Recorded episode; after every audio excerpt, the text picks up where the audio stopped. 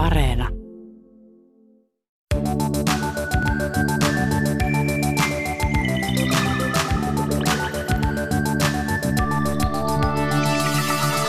Joskus, kun mä riitelen mun puolisen kanssa oikein kunnolla, mä saan sellaista sairasta tyydytystä ja kostonhimoa katselemalla oikotiestä asuntoja, joihin mä voisin muuttaa, jos me erottaisiin. Ja sitten mä laskeskelen, että olisiko mulla ylipäänsä varaa erota. Ja mä oon tullut siihen tulokseen, että olisi. Mun elintaso kyllä laskisi aika paljon ja, ja mun pitäisi ehkä lopettaa jotain harrastuksia ja karsia jotain elämän nautintoja, mutta ei mun elintaso laskisi niin paljon, että mun täytyisi niinku ihan vaan rahan takia pysyä mun puolison kanssa yhdessä. Ja vaikka mä tästä aiheesta puhun tälle vähän niin kepeästi, niin monelle ihmiselle tämä on ihan oikea arkea.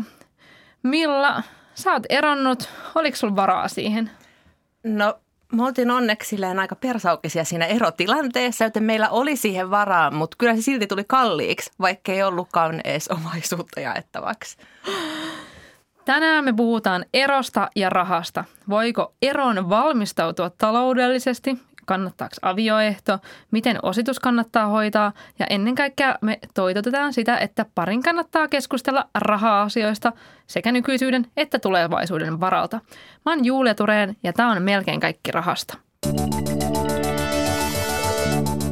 Milla Palkoaho, sä oot yrittäjä, opiskelija ja kolmen lapsen äiti ja sä erosit sun puolisosta kaksi vuotta sitten. Mitä mieltä saat siitä, että kun mä tälleen laskeskelen niin kuin tätä, että olisiko mulla varaa erota, vaikka mä en nyt aiokkaan erota, niin onko mä vaan niin kuin epäromanttinen kanttura vai onko tässä jotain järkeä? Ei kun sä oot viisas, siis tätä.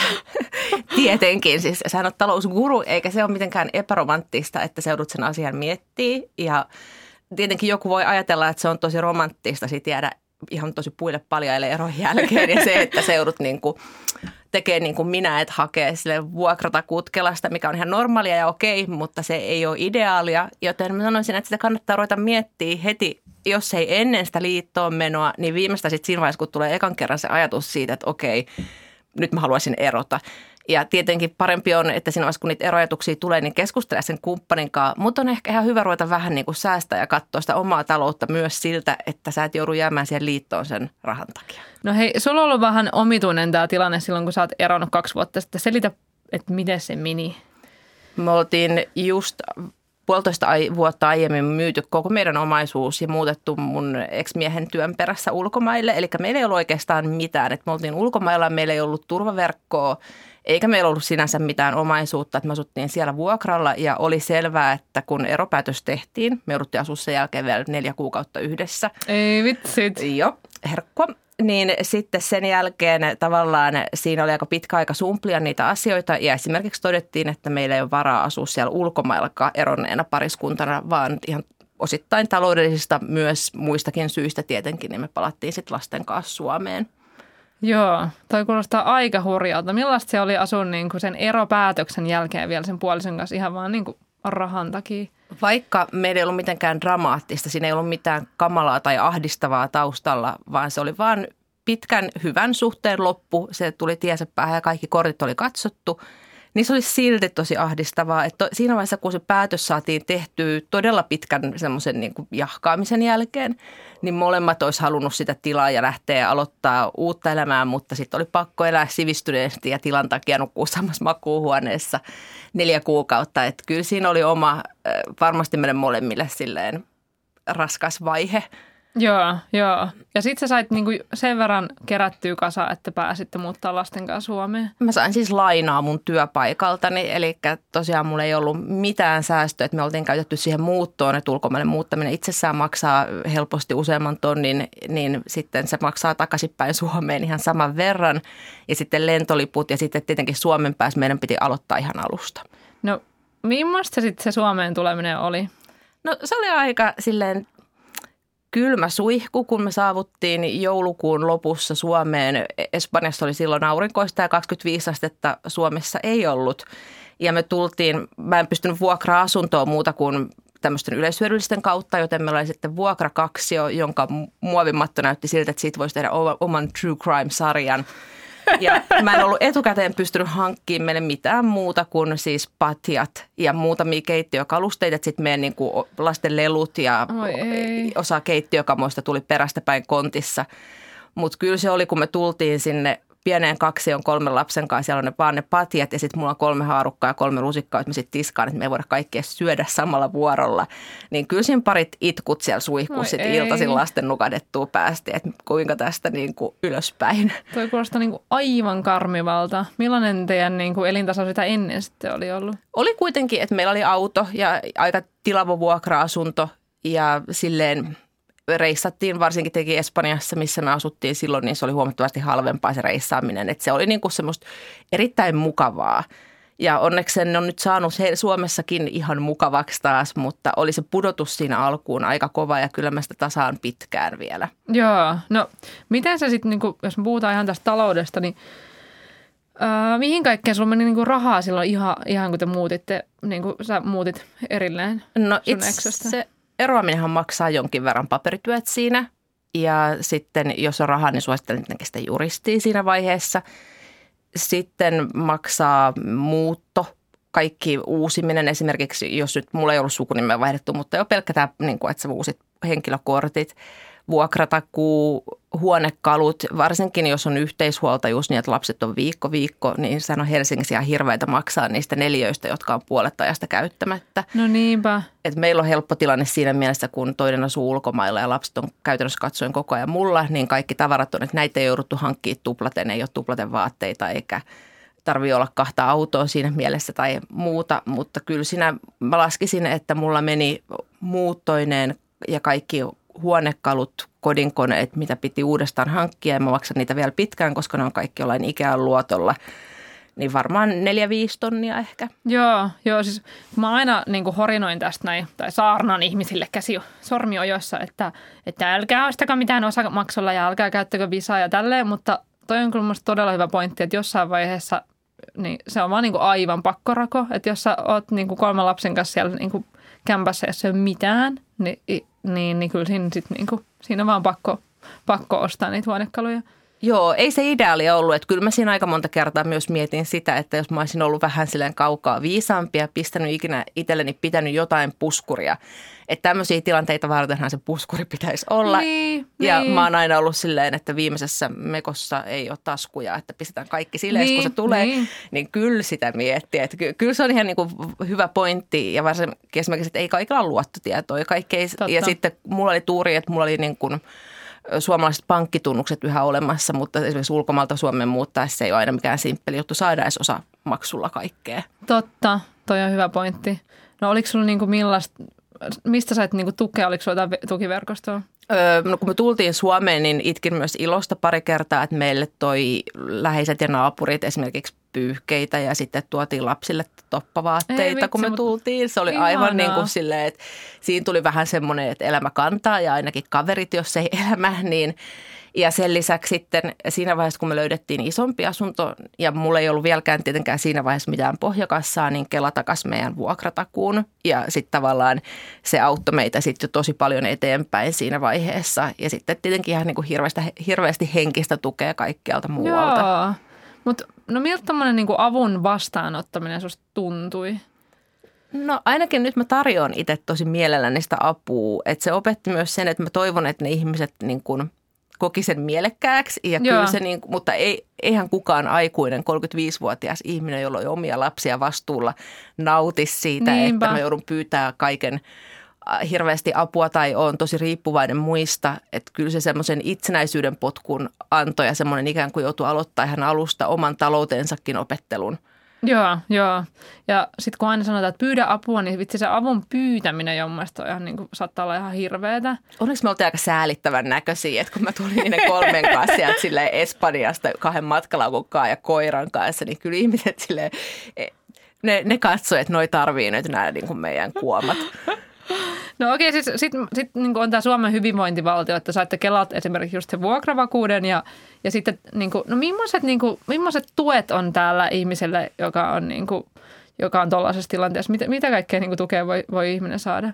Yksinhuoltaja mä saan, yksinhuoltajana mä saan lapsilisään yksinhuoltajakorotuksen, joka on vähän päälle 50 per lapsi. Toi on tosi hyvä. Se on aika merkittävä kyllä, että se tasaa jonkin verran. Sitten toki, että kun mä oon ainoa vanhempia, vaan mun tulot ratkaisee, niin se helpottaa, että saan asumistukea vuokra-asuntoon tällä hetkellä ja meidän tarhamaksut on olemattomat. Joo. Eli siinä on semmoista, kyllä siinä tullaan vastaan ja sitten toki siinä tapauksessa, jos ei ole lapsilla toista huoltajaa tai hän ei ole maksukykyinen, niin silloinhan Kela komppaa noin 150 elatustuella, mutta sehän ei niin kuin per lapsi? Per lapsi suunnilleen, joo. joo. Mä en muista, Aivan. mikä se ihan tarkka on, mutta se on 150 hujakoilla. Joo, eli jonkun verran saa jeesi, eli niin kuin – ehkä ei kannata sitten kuitenkaan jäädä niin kuin siihen huonoon suhteeseen vaan talouden takia. Ei, kyllä mä ajattelen, että tämä on karrikoituu. Voi olla muitakin syitä olla suhteessa kuin rakkaus, mutta mä toivon, että ihmistä ei olisi huonossa liitossa rahan tai lasten takia, että kumpikaan ei, niin kuin, se on pidemmän päälle parempi jatkaa matkaa. Mä oon aivan täysin samaa mieltä. Mä, musta niin kuin, mä riipii, kun jengi on silleen, että olen lasten takia yhdessä. Sitten vaan, että, että okei, fine, jos sun lapsi on vaikka 17 ja sä päätät olla sen kanssa yhdessä siihen saakka, kunnes se muuttaa pois kotoa, niin siis sen sun puolison kanssa, niin fine. Mutta kyllä sitä lasta, niin kuin, tai itse olen avioeroperheestä, niin mun mielestä se on niin kuin todella hyvä, että mun vanhemmat ne sille riiteli vähän aikaa tulisesti, siis ihan muutamia kuukausia, ja sitten totesi, että ei tästä tule mitään, ja eros versus se, että mä olisin sitten niin vuosikaudet kuunnellut jotain niin kuin sellaista joko nihkeet ilmapiiriä tai sitten sellaista niin avointa riitaa, niin mun mielestä ei se nyt ole mitään sellaista, että, että lasten takia tässä nyt kannattaa. Mä luulen, että kaikki avioerolapset on silleen samaa mieltä siinä, että vaikka siinä olisi ollut joku elintason pudotus, että sitten mennään laskettelemaan vähän vähemmän tai sitten luovutaan ehkä vähän jostain ratsastusharrastuksesta, että käydään kerta viikossa vähemmän, niin se merkitys sille kodin ilmapiirille ja sille, että sä et joudu katsoa vanhempies passiivis-aggressiivista semmoista henkistä niin. kuolemaa niin. siellä. Niin, niin, niin, niin näitä asioita ei mitata rahassa. No ei, ei todellakaan. Tota, No, no mistä kaikesta sitten niinku jouduit luopumaan si- siinä vaiheessa, kun te niinku muutitte Suomeen ja aloitte täällä elämän? Jos ei puhuta tästä ydinperheunelmasta ja mm, näistä toiveista, no niin, mitä on ladannut niinpä. kaikkeen, niin varmaan siis elintason puolesta myös semmoisesta vapaudesta. Esimerkiksi aika iso homma tietenkin on työelämässä se, että nyt kun lapsi on kipeänä tai heillä on jotain menoja, niin se on aina minä, joka joustaa, että siinä ei ole kahden vanhemman tarjoamaa pelivaraa. Että mä Totta. uskon, että se näkyy – Monet, monet sanoo, että se myös helpottaa työelämässä toimimista, varsinkin se on viikko-viikkojärjestely, että siinä on tietenkin sitten enemmän pelivaraa, mutta silloin jos on täysin yksinhuoltaja, niin kyllä siinä sitten joutuu aika paljon miettimään, että itsekin olen yrittäjä sen takia, että on sitä vapautta ja niin. siinä perhe-elämä vähän joustaa. No teet sitten öisin töitä? Jos Teen niin. öisin töitä, niin. joo. Että et sähköpostit lähtee tosi omituisiin aikoihin. Sitten kyllä se elintaso, siis sanotaan näin, että tämä on mä en ole futismutsi niin kuin paitsi rahan takia, niin tietenkään siksi, että mä en halua leipoa mokkapaloja, mm. mutta että esimerkiksi kun on kolme lasta, niin mulla ei olisi varaa maksaa 800 euron kausimaksui no, per lapsi, että heidän on pakko nyt valita silleen jotain vähän edullisempia harrastuksia ja Joo. sitten – vastaavasti, että jos he haluaa jotain uutta tavaraa, niin siitä joudutaan jonkin verran esimerkiksi neuvottelemaan heidän isänsä että minkä verran kukakin, maksaako joku sukulainen tai osallistuuko. Että totta kai nämä on ihan normaaleja asioita myös keskituloisille ja pienituloisille perheille, missä on kaksi vanhempaa, mutta myös kyllähän mä niin kuin aina tavallaan peilaan sitä siihen omaan tilanteeseen, mikä olisi, jos olisi vielä siinä suhteessa. Niinpä, nimenomaan. Tota, no miten, lähe, miten se niin kuin – sulla oli kuitenkin koko ajan duunia, niin, niin, niin sitten sä aloit, aloit sit säästää siitä niin, ja, ja aloit, mitä se tilanne niin lähti sit selviämään, koska nyt vaikuttaa siitä, että sulla menee niin jo ihan ok. Menee siis se oikeastaan siinä vaiheessa sitten, kun me oltiin asetuttu Suomeen ja lapset oli päässyt täällä kouluun ja päiväkotiin heti, että, että Suomen systeemi toimi tosi hienosti, että ne niin alkoi seuraavalla viikolla, kun saavuttiin, niin pääsivät hoitoon ja eskariin – ja sitten vaan niin töitä tekemällä ja sitten silleen tavara kerrallaan sitä mukaan, mitä tartti, niin hankki. Ja on yrittänyt sitten maksaa niitä pois, että kyllä niitä vielä maksellaan pari vuotta. Ja. Jotain imureita ja dysoneita ja muuta, mutta se on nyt se, mikä tämän hinta oli. Ja sitten se helpotti itse asiassa tosi paljon, musta tuntuu, että kun pääsi siihen oman kotiin ja aloittaa sen oman elämän lasten kanssa, niin jo se henkinen merkitys sille, että me päästiin eteenpäin, niin sen jälkeen se – taloushuoletkin on niin kuin asettunut mittasuhteisiinsa. Joo, joo, mä voin kuvitella kyllä. No okei, okay, siis eroamisessa on tämä niin kuin, tietenkin tämä, että, että pitää niin kuin päästä jaloilleen, mutta sitten on toinen niin kuin tämä itse siinä eroprosessissa tämä omaisuuden jakaminen. Juridisestihan omaisuus menee niin, että avioliiton aikana kummankin puolison omaisuus on ikiomaa ja avio-oikeus astuu kuvioon vasta, jos pari eroaa tai toinen kuolee. Ja mikäli parilla ei ole sitä avioehtoa, niin kummankin puolison omaisuus lasketaan yhteen ja lopuksi tehdään tasi- tasoitus, eli enemmän omistava osapuoli luovuttaa vähemmän omistavalle omaisuutta ja sitä kutsutaan tasingoksi. Oliko teillä joku avioehto?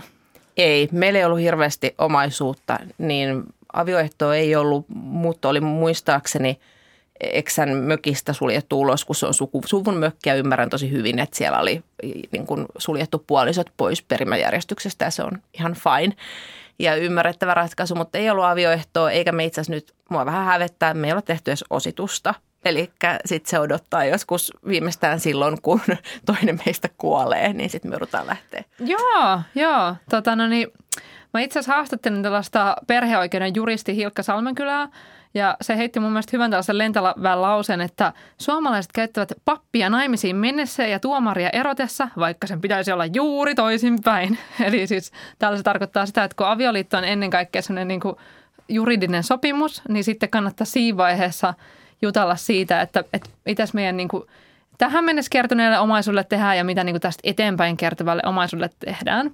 Ja, ja sitten se, se niin kuin jeesaa siinä tilanteessa sitten, kun se suhde päättyy, oli se sitten ero tai, tai kuolema. No tästä voi lukea enemmän yle.fi kautta oppiminen osoitteesta. Mutta siis mun on nyt sanottava, että ää, vaikka mä oon tämmöinen niin rahasta paasaja, niin mullakaan ei siis ole mun puolison kanssa, jonka kanssa mä oon naimisissa, niin ei ole avioehtoa. Eli ei ole käyty siellä tuomarin tai juristin luona. niin romanttinen. Se on vaan siksi, että sä Ei, vaan kyse, kyse on puhtaasti laiskuudesta. Mä en ole vaan saanut hoidettua sitä. Ja siis mä saan hoidettua monia asioita elämässä, mutta sitten tommonen, joka on niinku, ehkä joskus sit tulevaisuudessa jotain realisoituu, niin ei, ei vaan niinku saa aikaiseksi. Vaikka siis eihän se niinku, juristi maksaa ehkä joku 250 tai 350 per tunti, että se ei ole kauhean paljon. Ja ei sitä avioehtoa tarvitse tehdä silleen, että se omaisuus jakautuu niin kuin tasan silleen, että, että ihmiset pitää sen, mitä niillä on ollut, vaan se voi tehdä ihan minkä näköiseksi tahansa. Mutta meillä on ehkä mun puolison kanssa vaan ollut sellainen tilanne, että meillä ei ollut, niin kuin, että silloin kun me mentiin naimisiin, niin ei meillä ollut niin kuin kummallakaan yhtään sen enempää rahaa, mutta tulevaisuudessa jossain vaiheessa mä tuun perimään meidän suvun sellaisen mökin, niin voi olla, että sit siinä vaiheessa pitää vähän niin kuin miettiä tätä ja meidän pitää nimenomaan niin kuin avata keskustelua mun puolison kanssa, että, että mitä me tehdään täällä, koska kyllä me nyt varmaan jonkinlainen niin kuin sopimus ja mielellään niin kuin juristilla käyttää se, se niin kuin avioehdon tekeminen. Joo, kyllä mä sitä mietin, että esimerkiksi jos me oltaisiin pidempään oltu ulkomailla ja siinä vaiheessa siellä olisi oltu luomassa mun eksän uraa ja mä olisin itse tavallaan tehnyt tiettyjä töitä, missä ei ole mahdollista hirveän korkeisiin ansaintaan, niin tässä vaiheessa nämä on mun olisi kannattanut turvata vähän sellustaa, niin varmasti jollain tavalla, tai ainakin eksän ehkä turvata rahansa. Et nyt mentiin helpolla, mutta olen lukenut ompeluseuralla, joka on uraorientoituneen työelämästä kiinnostuneiden naisten verkosto, niin meillä on alajaosto siellä ompeluseuran kantti, jossa on Aha. eronneita yksinhuoltajia. Okay. Ja siellä mä kyselin vähän muiden kokemuksia näistä aiheista ja siellä oli tapauksia esimerkiksi, missä ollaan oltu sitten jumissa, nytkin ollaan useampi vuosi eron jälkeen yhteisen auton kanssa kun ai, ei ai, ole ai, päästä siitä ikään kuin eroon ja sitten kummallakaan ei varaa ostaa uutta kahta autoa, kun on vielä päälle Helsingin neljöhinnat. Joo. Et varmaan aika hyvä tehdä silleen ajoissa jo käydä läpi tämä. No nimenomaan.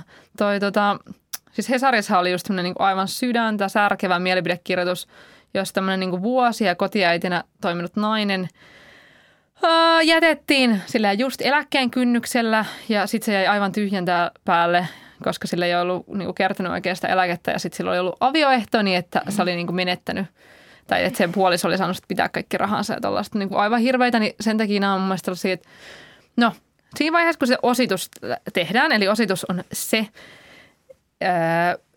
se niin kuin sopimus, että mitä, niin kuin, miten se omaisuus jaetaan, sitä kutsutaan ositukseksi. Ja laissahan ei ole siis säädetty mitään pakkoa tai määräaikaa sille, että koska se pitäisi tehdä tai pitääkö sitä ollenkaan tehdä. Ja tämä on niin semmoinen asia, mistä just toi Hilkkakin sanoi, että siitä kiistellään niin kuin usein – tai sitä ehdotetaan, että eduskunta voisi niin kuin määrätä uuden lain, että se ositus oikeasti pitäisi jossain tietyssä määräajassa tehdä, koska se on niin kuin aivan crazy, kun 50 vuoden päästä, kun joku kuolee, niin sitten saattaa niin kuin parhaimmillaan viiden eksän omaiset tulla kertomaan, että, niin, kuin, että niin, no mitäs mulle kuuluu ja mitäs tälle kuuluu, että, että se on niin kuin ihan vaan niin kuin reilua ihan lapsiakin kohtaa joskus tehdä se ositus. Ja se on siis vaan semmoinen paperi, jos kerrotaan, että kuka saa that's it. Ja tämän jälkeen niin kuin kuka, kumpikaan ei saa vaatia enää toisaalta mitään. Joo, mä muistan, koska kun mun isä kuoli 10 vuotta sitten, hän oli ollut eronnut mun äidistä jo 15 vuotta ja sitten me jouduttiin tekemään se ositus silloin, kun hän kuoli, mikä oli Aivan. vähän silleen tarpeetonta siihen kaikkeen muuhun paperityöhön nähden. Ja se oli tosi yksinkertainen ja vapaamuotoinen sitten se sovitus, että, sovittelu tai ositus, että siinä vaan oli, että ei ole mitään jaettavaa varsinaisesti. Mutta ehkä mä haluaisin tavallaan, että me ei jouduta Eksän kanssa sit 40 vuoden päästä niin, näitä papereita täyttelee. Niinpä, koska se voi olla niin kuin simpeleimmillään ihan vaan se, että tote, toteatte, että kumpikaan ei vaadi toisaalta mitään ja that's it. Mutta koska se ositushan tehdään niin kuin nimenomaan siitä omaisuudesta, mitä on ollut sillä hetkellä, kun se avioero lähtee, niin kuin, tai se prosessi, prosessi lähtee käyntiin. Mutta sitten 50 vuoden päästä on tosi vaikea sanoa, että no oliko meillä, että paljonko rahaa oli tilillä ja tälleen, niin kuin, että, että se voi muuttua niin kuin yllättävän hankalaksi. Ja se, mitä niin tuosta osituksesta kaikki sanoo, kaikki avioeron kokeneet, että silloin oikeasti kannattaa niin kuin vähintään niin kuin soittaa jollekin tällaiselle perheoikeusjuristille ja vähän konsultoida, että miten tämä homma kannattaisi tehdä. Kyllä mä uskon, että siinä kannattaa kysyä jonkun asiantuntijan apua, vaikka olisi kuinka ystävällinen ja yhteisymmärryksessä sovittu ero – niin myös siinä tulee, se tilanne elää tosi paljon. Siinä käydään tosi paljon eri vaiheita henkisesti. Mm. Niin tavallaan sä saatat muuttaa mieltä. Se toinen osapuoli saattaa muuttaa mieltä, jos siinä on muita osapuolia mukana tai siinä on jotain muuta semmoista niin kuin ihan oikeasti aika ikävää, niin siinä sulla on pakko olla ammattilainen tukena, että toinen osapuoli ei vaan niin kuin vie sitä pesää tyhjäksi. Tai että sä et huonossa oman tunnon tuskissas niin kuin lahjota sun niin perintö no, just tää, just tää, musta tuntuu, että et, et siinä vaiheessa niin kuin tunteet saattaa olla tosi, tosi pinnassa. Ja mä kyselinkin vähän Instassa ihmiset, jotka on eronnut, että, että millaisia neuvoja ne antaisi itselleen niin kuin aiemmalle itselleen, niin, niin sit moni sanoi sitä, että, että ei niin kuin just, just tämä syyllisyys oli semmoinen, että, että sen aikana – niin sitten oli vaan silleen, että koska minä jätin hyvän miehen, niin sitten hän saa niin kuin pitää kaikki. Ja sitten pari vuoden päästä tuntuukin silleen, että, niinku, what the fuck, että ei tämä nyt niin kuin näin olisi pitänyt mennä. Niin, niin. Ja sitten myös ihan siis tällainen niin kuin simppeli asia, niin kuin verot. Että moni tekee esimerkiksi keskenään jotain niin kuin kauppa- tai lunastuskirjoja ja sitten joutuu maksaa ylimääräisiä veroja hirveästi, vaikka oikeasti jos sen omaisuuden vain jakaa, niin sitten se on niin kuin tosi, tosi eri juttu. No sitten on tietenkin se, että jos, jos niin kuin menee ihan superriitaisaksi, niin että, että ei vaikka asuta vaikka samassa asunnossa ja, ja sitten toinen haluaisi lunastaa ja toinen ei, ja sitten niin kuin siitä omaisuudesta tulee riita, niin sitten oikeudesta voi hakea puolueetonta pesänjakajaa, eli siis tällaista perusasianajaa, joka niin kuin alkaa sitten määritellä, että, että, että mikä menee kenellekin – mutta se sitten maksaa taas ja usein niin kuin ihan vaan se, että niin kuin hakee sitä, niin se on semmoinen niin kuin signaali sille toiselle, että hei, että tästä tulee aika kallista, niin, niin usein niin kuin just tämä, tämä niin kuin juristi, ketä mä haastetta, niin sanoi, että siinä vaiheessa niin, niin moni sitten alkaa myöntyä pikkuhiljaa niihin niin kuin vaatimuksiin enemmän. Joo, musta tuntuu, on todistanut kaveripiirissä tosi surullista tapausta, missä yhteistä kotia ei saada jaettua tai toista ei voida ostaa ulos, koska ollaan niin vahvasti erimielisiä hinnasta. Joo. Ja si, varsinkin kun tämä on tavallaan ostettu edullisemmin perikunnalta aiemmin. Ja sitten siinä on ihan no, hirveästi tosi, semmoista tosi tunne, tunnetilaa ja äh, siinä tulee aika paljon katkeruutta ja se tulee vaikeuttaa esimerkiksi, kun tässäkin on lapsia mukana, niin hirveästi sitä huoltajuudesta sopimista ja semmoista hyvää yhteisvanhemmuutta. Joo, siis kun toi on just se, että, että kun in the end, niin raha on vain rahaa, että ei se ole niin kuin – mutta sitten kun siihen sekaantuu tietenkin kaikki tällaisia periaatteita ja tunteita, niin sittenhän se menee rumaksi. Et itse mä ajattelen, että sit jonkun verran voi ehkä niinku luovuttaakin, mutta ei missään tapauksessa sille, että, että nyt tämä menee heti helposti siihen, että naiset, että antakaa miehen pitää vaan kaikki, kunhan teette hyvää tunnetyötä ja, ja niinku suhteet säilyy Hoida tunnetyö vähän sen puolisonkin puolesta. Että anna se auto, niin sille on niin vaikeaa. niin, niin sitä en sano missään tapauksessa. Mutta silleen, että jotenkin niin kuin tämä, että kun katkeruuskin on niin sairaan syövyttävä tunne. Mutta siis kyllähän sitä nyt jäisikin aika katkeraksi, jos toinen saisi pitää aivan kaiken, niin, niin sitten niin kuin voisi olla aika vihamieliset. Mä oon kyllä niin väärä ihminen nyt puhua, koska meillä ex eron jälkeen lähti eteenpäin pelkällä repulla, että sen omaisuus tosiaan mahtui siihen. Ja sitten toisaalta meillä ei ollut kuin lasten legot ikään kuin jaettavana, että siinä oli aika vähän. Niin. Ja se helpotti tosi paljon, että kun sitten sit käytiin oma vääntönsä, mikä kuuluu vaan niin kuin siihen väkisin siihen prosessiin, niin elareista ja kaikesta Niin, huoltajuus, kä- käytännön asioista huoltajuudessa ja siitä, että missä me asutaan ja miten koko meidän loppuelämä järjestetään. Ja tietenkin nyt kaksi vuotta, kun tässä on kulunut, niin tilanne on rauhoittunut ja asioista pystytään puhumaan niin kuin aikuiset, mutta siinä vaiheessa, kun käydään läpi sitä eroa, niin kumpikaan ei yleensä ole parhaimmillaan. Ei varmastikaan. Niin ihan nyt jälkikäteen onneksi meillä ei ollut, koska muuten siinä olisi varmaan käynyt niin, että meillä olisi molemmilla toistemme kaikki jotain, mitä kumpikaan ei halua ja sitten vihattaisi jotain sohviamme. Että. No nimenomaan. Mutta hei, toi elatusmaksut, niin miten niinku ne, ne niinku, eks, mä oon niinku käsittänyt, yksi mun kaveri on lapsen, lastenvalvoja no, niinku, duunissa, niin se sanoo, että, että yleensä ne kannattaa niinku käydä aina siellä sopimassa, mutta No me, me ei olla käyty virallistamassa meidän sopimusta lastenvalvojalla johtuen lähinnä tästä käytännön järjestelyistä, että kun meillä oli sovittu aika, niin tuli korona. Mutta, Aivan. mutta se on olemassa siitä konsensus ja jos on konsensus, niin se vaan vahvistetaan lastenvalvojalla. Siihen periaatteessa netissä on semmoinen sosiaalitoiminnan laskuri, jolla sitä pystyy katsoa vähän osviittaa, missä katsotaan, laitetaan tuloja ja menoja ja sitä, että kuinka paljon lapset on kummankin luona ja minkälaisia summia voisi olla. Se minimi lienee siinä 150 hujakoilla, joka on se, minkä sitten Kela komppaa tai mahdollisesti siitä jäävän erotuksen, jos toisella ei ole maksukykyä. Meillä se on järjestynyt ihan hyvin, mutta siinä täytyy varautua aika paljon todistelemaan paperiasioita. Sitten jos se menee rähinnäksi, niin siinä tapauksessa sitä voi lähteä oikeusteitse, ja koska kyse on lasten asiasta, niin siinä on oikeus oikeusapuun, jos on pienituloinen. Eli sitä sitten ratkotaan joo. mahdollisesti käräjäoikeudessa. No niin, no mut ää, tällaisena niinku summauksena niin voisi sanoa, että, että, että kaikkeen kannattaa pyytää ainakin jostain apua, ettei itse vaikka niinku pahimmillaan vaan laita nimeä paperiin johonkin sellaiseen, josta niinku on sit katuu myöhemmin ihan hirveästi. Tai, tai vaikka et ei edes tajua, että mihin niinku on suostumassa. Niin sitten si, siitä ei niinku jää sellaista katkeruuden fiilistä. No hei, mä kyselin nyt mun Instasta niiltä eronneilta ihmisiltä muutamia neuvoja, joko itselleen tai sitten muille, jotka miettivät eroa ja taloutta. Tsekkaa omistussuhteet erilaisten bonuskorttien kohdalla. Ää, Eron jälkeen voi olla inhottavaa huomata, että eksä onkin käyttänyt sellaisia rahoja, mitä sä oot kerryttänyt teidän eronne jälkeen. Hoida osituspaperit kuntoon samalla kun erot, niin sun ei tarvitse sitten olla yhteydessä eksääsi esimerkiksi kymmenen vuoden päästä, niin kuin mulle kävi. Pidä sun oma sukunimesi. Säästät muun muassa siinä vaiheessa, kun tarvii uusia henkilökortteja joko avioliiton tai avioeron jälkeen. Mun ihan ehdoton ykkösvinkki on se, että järjestäkää talous sen pienempi tulosen mukaan. Älkää ostako sellaista asuntoa, jonka lainalyhennyksiin teillä molemmille ei ole varaa. Tai sitten jakakaa sen asunnon omistusosuudet jotenkin muuten kuin puoliksi ja ottakaa vaikka erilliset lainat. Sellaista, joita molemmilla on varaa lyhentää. Ne on sellaisia juttuja, mitä mä itse tekisin nyt toisin, vaikka muuten päädyttäisikin jakaa menoja esim. tulojen suhteessa. Koska siinä vaiheessa, kun tulee ero, niin mieli voi muuttua, eikä voi luottaa siihen, että aiemmin sovitut jutut enää pätee. Mulle kävi itselle just niin, että päädyin maksaa puolet sellaisesta, mistä aiemmin olin maksanut vain kolmasosan, eikä mun talous vaan kestänyt sitä. Omalla kohdalla tämä vaihe kesti vielä turhan pitkään, ja niin voi usein käydäkin, jos on vaikka yhtenä asunto myytävänä. Siinä vaiheessa mä toivon usein, että mä oot seletty vähän toisenlaista elämää ja että mä olisin tajunnut, että mun pitää säästää pahan päivän varalle. Minusta paras neuvo liki kaikkiin sosiaalisiin tilanteisiin, myös erotilanteisiin on, älä ole kellekään mulkku.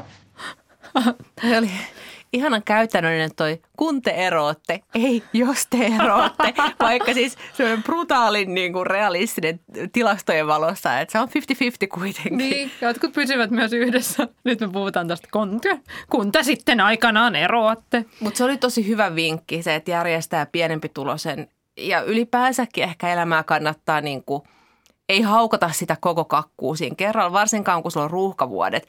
Että sitä hyvinvointia ja elintasoa voi kasvattaa vähän hitaamminkin. Lapset ei tarvitse omia huoneita heti, että kande ottaa ehkä vähän rauhallisemmin niin, että sit sä et yhtäkkiä huomaa, kun sulla on ollut ne ihan kauheimmat niin kuin lasten viisi pienintä vuotta, kun sä oot yrittänyt luoda uraa ja selvitä siitä univelasta – niin sitten sulla on ihan hirveästi muutakin velkaa, että ette pääse eroon toisistaan, jos tulee tilanne. Ja kun säästää pahan päivän varalle, niin avioero aivan sata varmasti on se paha päivä. Niin, niin on. No okei, okay, äh, Milla, mitkä on nyt nämä, niin tiivistetään jotkut meidän vinkit ihmisille, jotka ovat avioliitossa ja haluaisivat erota, koska mä oon nimenomaan puhuttu nyt niin kuin avioliitosta. Avoliitto on sitten, niin kuin, siinä on vähän eri hommelit.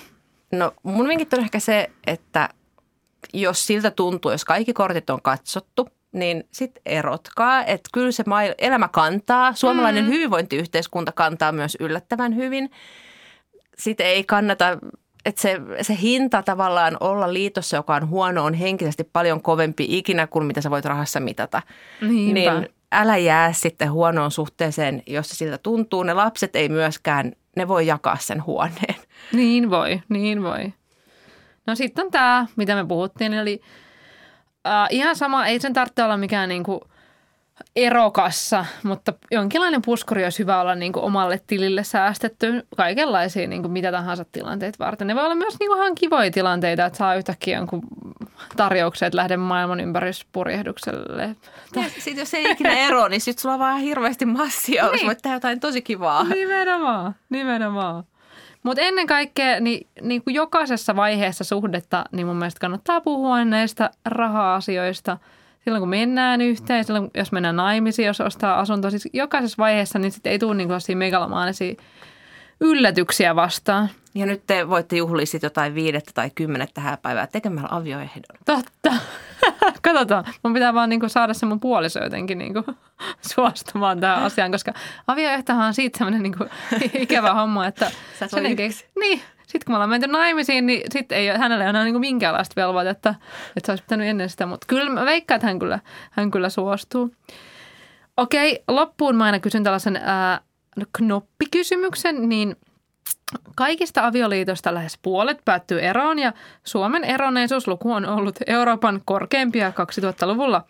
Mutta Villa, tiedätkö kuinka pitkään kestää keskimäärin avioliitto, joka päättyy eroon Suomessa?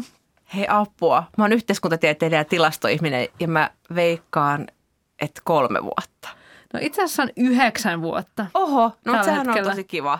No niin, niin siis... no, mutta, mutta mun mielestä kiinnostavaa on se, että se oli niinku joskus äh, kymmenisen vuotta sitten vielä joku 13 vuotta, sitten se oli 11 vuotta, nyt se on yhdeksän, eli eiköhän tuo kolme vuotta saavuteta jossain. Mä jotenkin ajattelin, että siellä olisi joku pikaerot tasannut niin, sitä sinne totta. alaspäin, mutta ei, ihmiset yrittää tosi pitkään, se on tosi hyvä. Niinpä, nimenomaan. Hei kiitos Milla tosi paljon, tämä oli, niinku, tämä oli superkiinnostava ja oli ihana kuulla, kuulla sun niinku näin rehellistä puhetta tästä niin kuin erosta ja taloudesta. Kiitos pitkää ja onnellista liittoa teille. Kiitoksia, kiitoksia. Mä menen tuonne oiko... No ei, en mene, en mene selailemaan.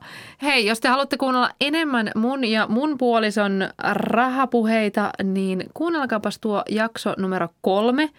Parisuhde ja raha. Siinä me avataan meidän suhtautumista rahaan ja puhutaan itse asiassa vähän tuosta avioehdostakin. Ja kysymyksiä palautetta voi lähettää mun Instan kautta – se löytyy nimimerkillä Julia Ihminen. Kiitos kun kuuntelit. Ensi viikkoon.